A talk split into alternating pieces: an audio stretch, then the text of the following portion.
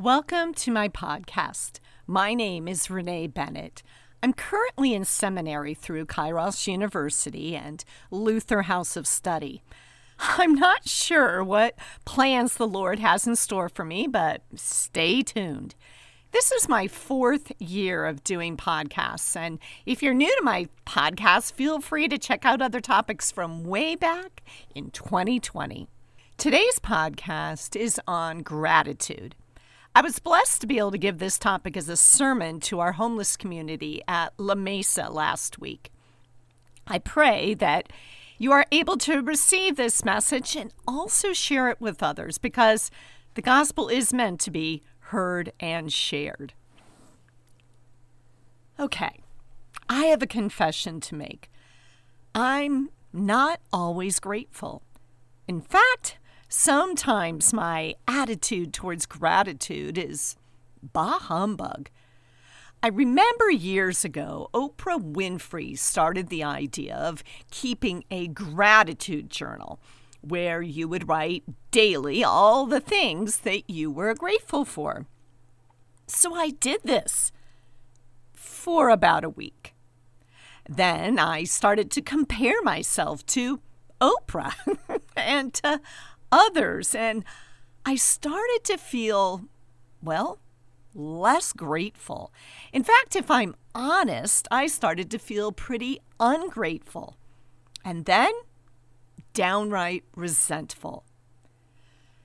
How can we have an attitude of gratitude when our circumstances are maybe not so great? In Psalm 145, we hear a lot about gratitude. In fact, it's called the Gratitude Psalm. It was written by David. Yeah, that's right, King David, the guy in the Old Testament who was a shepherd and then a singer and songwriter. And he's the same kid who, as a teenager, he and God and a slingshot took down that nine foot bully Goliath.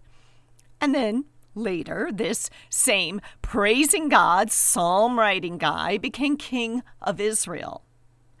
This guy, David, had a pretty crazy life.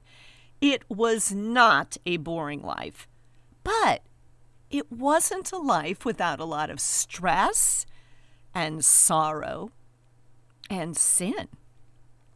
You might know that this is the same David who slept with a married woman named Bathsheba, and then he successfully conspired to have her husband killed.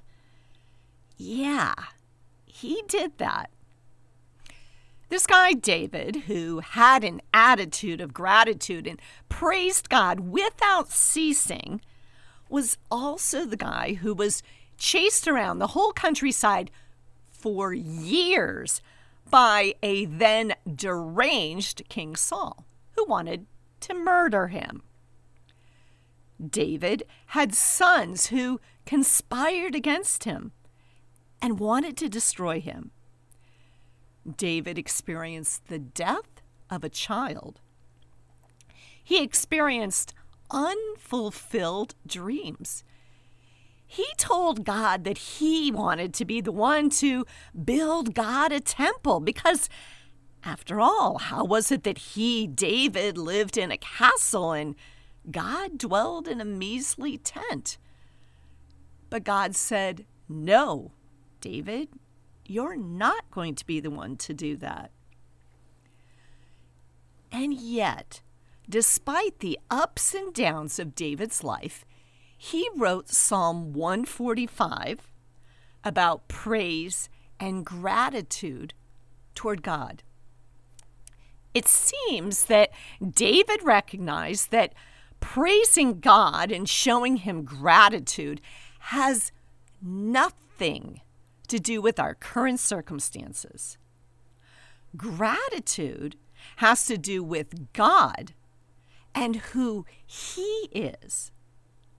Listen as I read Psalm 145 and listen to the attitude of gratitude.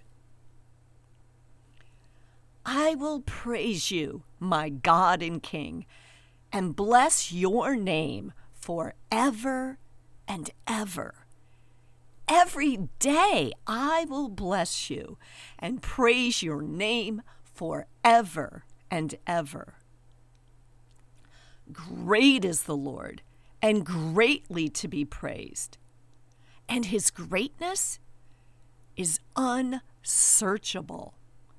One generation shall commend your works to another, and shall declare your mighty acts on the glorious splendor of your majesty, and on your wondrous works I will meditate. They shall speak of the might of your awesome deeds, and I will declare your greatness. They shall pour forth the fame of your abundant goodness, and shall sing aloud of your righteousness. The Lord is gracious and merciful, slow to anger, and abounding in steadfast love. The Lord is good to all, and his mercy is over all that he has made. All you have made will praise you, O Lord, and all your saints shall bless you. They shall speak of the glory of your kingdom and tell of your power to make known to the children of man your mighty deeds and the glorious splendor of your kingdom. Your kingdom is an everlasting kingdom, and your dominion endures throughout all generations. The Lord is faithful in all his words and kind in all his works. The Lord upholds all who are falling and raises up all who are bowed down. The eyes of all look to you, and you give them their food in due season. You opened your hand, you satisfied the desire of every living thing. The Lord is righteous in all his ways and loving towards all he has made. The Lord is near to all who call on him, to all who call on him in truth. He fulfills the desire of those who fear him. He also hears the cry and saves them. The Lord preserves all who love him, but all the wicked he will destroy.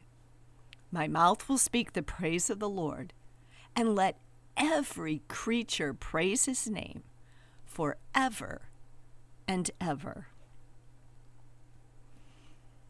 I didn't hear David say that God is only to be praised when things were going well for him.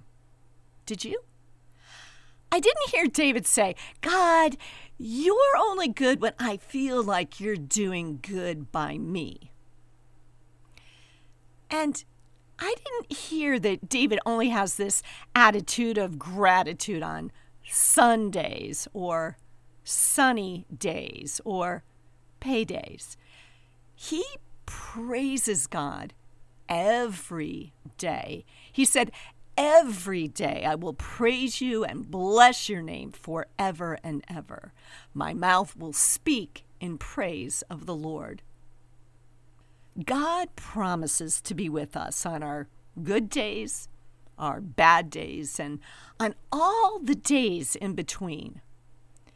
The Lord is righteous in his ways and loving towards all he has made.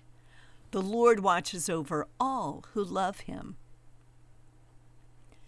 So you see, our attitude of gratitude for God has nothing to do with our worldly goods or our worldly circumstances or, quite honestly, what we've done or not done or only done halfway.